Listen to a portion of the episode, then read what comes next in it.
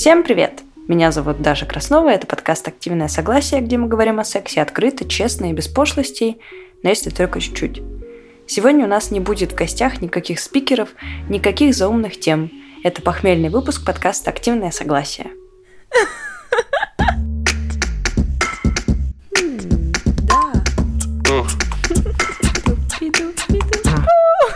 Что? Это секс. Страсть.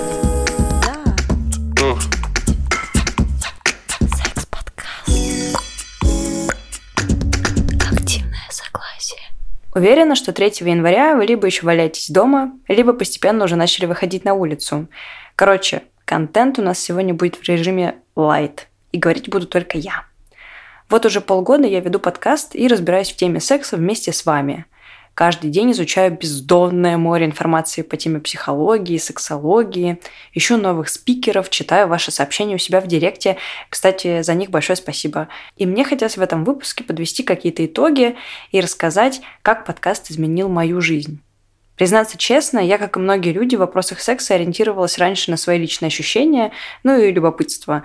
Короче, изучала все интуитивно. Как вы могли заметить, желание познавать новое привело меня к экспериментам, например, с партнерами разного пола. Для кого-то такие отношения табу, для кого-то это просто этап. Я придерживаюсь мнения о том, что здорово иметь возможность определиться со своими предпочтениями, даже если они не вписываются в какие-то рамки. Но любопытство – это что-то природное. А здесь в подкасте появились эксперты, и я начала узнавать какую-то теорию. Ну, и вы вместе со мной. Например, начиная с самой первой серии подкаста про границы – я здорово погрузилась вглубь себя. У меня начали возникать такие вопросы. А всегда ли я хотела секса с теми, с кем спала? Всегда ли я могла постоять за себя? Всегда ли я умела выразить свои чувства корректно? Ну, например, дать отказ. Или, наоборот, проявить согласие. Мне кажется, что у меня какие-то сексы не случились в жизни, потому что я не смогла вовремя проявить согласие. Вероятно, я так же, как и вы, ловила себя на мысли о том, что где-то умолчала. Ну, например, где-то забила на свои потребности. Ну и, конечно, решила в итоге, что больше я так делать никогда не буду. Отныне я буду объяснять, как со мной надо обращаться, а как не стоит. Раньше мне было стыдно сказать «потрогай меня здесь», «сожми меня сильнее», ну и прочее. Я боялась своей собственной сексуальности и считала ее чем-то чуть ли не темным во мне. Мне казалось, что это какая-то темная энергия. Но теперь она вполне органично со мной соприкасается.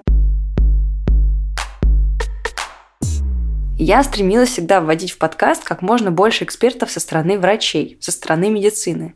Поэтому вы можете увидеть нас в серии с гинекологом, с эндокринологом и даже с онкологом. Как вы понимаете, я не успела охватить все темы, но мы уже о многом поговорили. И судя по отзывам, это важные темы, хотя они, конечно же, собирают чуть меньше прослушиваний. Но ничего не поделать, это просто специфика. Однако люди неизменно за них благодарят. Например, подкаст про рак здорово успокоил молодых девушек. Потому что реально адекватной информации в сети найти практически невозможно. Это всегда какие-то форумы, это всегда какие-то страшилки, и лучше их не читать. Идите за экспертным мнением, либо обращайтесь к врачу за консультацией. А во-вторых, люди перестают стесняться просить у новых партнеров справки. И это, честно говоря, касается и меня тоже. Ну, потому что вообще-то просить справки – это нормально.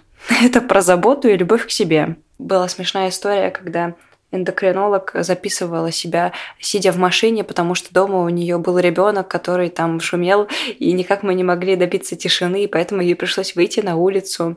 А в серии про абьюз э, психотерапевт находился на высоте почти 5000 километров над землей, и у нас очень сильно отставала связь, и я не слышала, что он мне отвечает, я только примерно понимала, что он закончил говорить, и задавала ему новый вопрос. Я была просто в восторге от серии с Леной Рыткиной и Сашей Казанцевой, когда мы разбирали анальный секс и фингеринг и медленно объясняли, как реализовывать эти практики безопасно и комфортно. И мне, конечно, особенно приятно говорить о том, что партнерами вашими могут быть абсолютно любые люди. Ну, потому что сексуальные практики – это просто практики. Это не про ограничения, а скорее про возможности. Ну, знаете, это как машину научиться водить на механике или на автомате.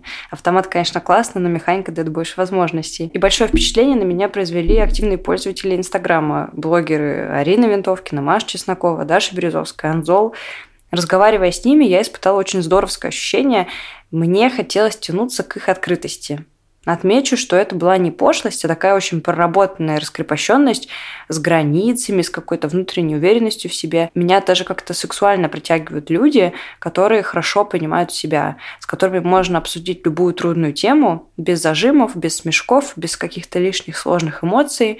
И это, конечно, вовсе не значит, что в жизни они не сталкиваются с трудными разговорами и ситуациями, но уровень диалога об отношениях с представителями секс-позитивного сообщества оказался довольно высокий, и такой высокий, что ну, скажем, для меня он был непостижим. Я помню, когда мы записывали серию с Ариной Винтовкиной, она была самая первая. Это был первый человек, с которым у меня была запись. Я увидела ее и обомлела. Мне стало так э, как-то стеснительно от того, что я такая неопытная, а она такая очень опытная. Но чем больше я говорила с разными людьми, тем больше страх от моей неопытности куда-то испарялся и замещался любопытством и интересом и желанием э, не только получать эти знания, но и как-то применять их на практике, реализовывать. В общем, э, сейчас я уже э, с таким, с амбициозностью веду проект, скажем так. Я не знаю, кстати, чувствуется это или нет, но вот просто рассказываю вам свое ощущение. Я уверена, что вы хотите послушать про факапы моего года, Потому что, как я уже говорила, мой личный уровень коммуникации внутри отношений не так уж и высок, как может показаться. Несмотря на то, что я хожу к психологу и всячески пытаюсь с этим разобраться. Когда я готовилась к серии про тройничок, так вышло, что у нас была вечеринка с друзьями, и мы сидели вместе в баре нашей подруги и обсуждали, э, кто как это себя представляют, у кого был опыт или не было. И это было такое э, мне кажется, это было такое интенсивное обсуждение, что в какой-то момент энергия э, секса заполнила этот бар. Это было прекрасно, честно говоря. Отличное воспоминание. Э, мне вообще очень нравится обсуждать грядущие серии с людьми, потому что люди дают мне всегда новые вопросы, э, вдохновляют меня вообще на новые серии, поэтому если вам есть о чем рассказать мне и рассказать про свои какие-то личные истории и про свое устройство взаимоотношений, пожалуйста, потому что когда я начала узнавать о том, как живут люди вокруг меня, мой мир вообще разрушился, потому что я думала, что все живут в обычных, моногамных, но в основном гетеросексуальных отношениях. И что вы подумаете? И что вы, и что вы скажете? Это не так. Нет, люди, конечно, в основном, может быть, и живут в гетеросексуальных отношениях, но они такие непростые, они такие нетипичные, они такие иногда необычные. В общем, погрузившись в обсуждение немоногамии, я начала анализировать свой опыт и поняла, что мне сильно откликается эта тема, и начала как-то размышлять, ну, не то чтобы в сторону открытия отношений, а скорее в сторону приоткрытия отношений в голове все казалось довольно просто и понятно, но на самом деле я просто вошла в какой-то личностный кризис и начала крушить все на своем пути. Например, я вообще ни с кем не разговаривала. Я вообще имею склонность сдерживать свои эмоции, все рационализировать процессы и не говорю от сердца. То есть я не говорю, что я чувствую, я не говорю, что мне больно или плохо, что я скучаю, и что мне важны какие-то люди я предпочту злобно накручивать круги по Москве пешие и думать, как же мне решить эту ситуацию головой, а при этом никто не понимает, что со мной происходит. Это, конечно, очень плохо. Это как раз к вопросу о том, как важно говорить «я» сообщениями. То есть я, как и многие люди, когда мне больно и плохо, предпочитаю говорить «ты говно и виноват во всем». Но, конечно, стоит говорить иначе. Стоит говорить «я запуталась», «я чувствую вот так вот», «я думаю вот так вот». Но, как выяснилось позже, предъявляться своими уязвимыми сторонами перед партнером, казалось бы, очень близким вам человеком, довольно трудно. И более того, с сексуальностью это связано еще в таком ключе, что когда вы предъявили своей уязвимостью, для кого-то это будет как бы шаг э, навстречу и к открытию, да, то есть вы открылись, вы еще больше сблизились и полюбили друг друга. Мне самой собой довольно трудно быть слабой, и, соответственно, когда мой партнер видит меня слабой, мне это не нравится, потому что мне хочется быть не слабой, а сильной, прекрасной. И, конечно, это запрос на большую работу с терапевтом, но просто, возможно, вы тоже найдете себя в моих словах. Иногда трудно говорить я сообщениями, иногда это невыносимо, особенно когда подключаются еще дополнительные какие-то эмоции. Но надо дать себе время отдохнуть, но я уехала вообще в другой город, решила подумать, а что я хочу от жизни, вернулась и смогла восстановить свою жизнь.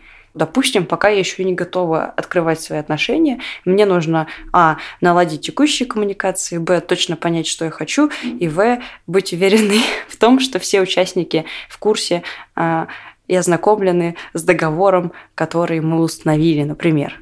Как-то так. Мы держимся за какую-то норму, которая на самом деле не существует. И почему мы за нее тогда держимся, тоже немного непонятно. В общем, я не хочу сейчас быть нарушителем общественного порядка, просто я думаю об этом, пока работаю над подкастом. Мне вообще, конечно, немного смешно работать над подкастом бывает, потому что подкаст про секс, а я работаю над подкастом примерно 24 часа в сутки, 7 дней в неделю. Ну, думаю о нем точно столько времени, не меньше. А в одной серии психолог Лена Третьякова говорила, что худшее для либидо – это усталость и стресс. Ну, в итоге, как вы можете догадаться, я сапожник без сапог, еще и с драмами. И поэтому я обещаю самой себе исправиться в новом году, тем более я уже купила билеты на чувственный рейв на зло маме, который придет в апреле, и это будет моя первая сексуальная вечеринка. Мне нравится название «Сексуальная вечеринка». И я решила туда пойти, потому что я не могу сразу же прыгнуть в какое-то глубокое месиво из секс-вечеринок. Мне кажется, что это не очень безопасно, для моей психики точно. Но мне очень любопытно. Мне не то чтобы интересно э, в секс-вечеринках секс, а мне интересна концепция переодеваний, концепция использования каких-то фетиш-историй, каких-то фетиш-костюмов. Мне это все очень нравится, всегда нравилось. И, в общем, да, мне хочется туда, хочется полюбопытствовать, хотя бы просто поглазеть. Вообще, я хотела вам сказать, что серия и про интерсекс людей, и про полных людей, и что главное про стыд в сексе да и в целом весь массив информации, который был у нас в подкасте, потихонечку раздвигал мои взгляды на тему секса. Я стала гораздо проще относиться к себе, и, что главное, гораздо проще относиться к другим людям. Я снизила свои ожидания насчет их умений и прочего, и стала яснее говорить о своих предпочтениях и желаниях. Ну, то есть раньше мне казалось, что если человек взрослый, например, или типа опытный, это значит, что он абсолютно точно должен понимать, как со мной обращаться. Ну, может можете подумать, что я была довольно наивной, но так оно и было. Сейчас я понимаю, что люди очень разные, комбинации очень разные, и я могу позволить себе прямо сказать, что я хочу, что для этого надо, что мне нравится. И если человеку вдруг покажется, что это не ок, и он мне скажет, блин, твои предпочтения какие-то странные, и это вообще мне не подходит, я скажу, окей, значит, мы просто друг другу не подходим. Осознание того, что есть люди, которые мне не подходят, несмотря на то, что они эмоционально меня привлекают, это, наверное, главная находка в ходе работы над подкастом. В конце концов, я просто приняла тот факт, что я сдерживаю в себе свою сексуальность и хочу дать ей, наконец, свободу в виде коммуникации с новыми людьми, обилия танцев, объятий, красной помады, может быть, каких-то костюмов, чего-то еще. Мне хочется какой-то, знаете, экспрессии, мне хочется реализовывать свои сексуальные амбиции в том числе. Надеюсь, вы тоже обнаружили в себе что-то новое вместе со мной. И если да, пожалуйста, расскажите об этом у себя в Инстаграме. Можете написать мне лично, можете рассказать у себя где-нибудь в историях и отметить меня. Мне будет очень приятно. Жизнь такая сложная, она наполнена всякими страданиями. Не знаю, каждую неделю что-то происходит, еще коронавирус и все такое. Хочется немножко радости и хотя бы в личной жизни получать какую-то отдушину но я понимаю, что это непросто. Общаться с другими людьми совсем непросто. Но хочется, чтобы мы сами себя не загоняли в какие-то рамки и радовались тому, что мы можем наслаждаться друг другом.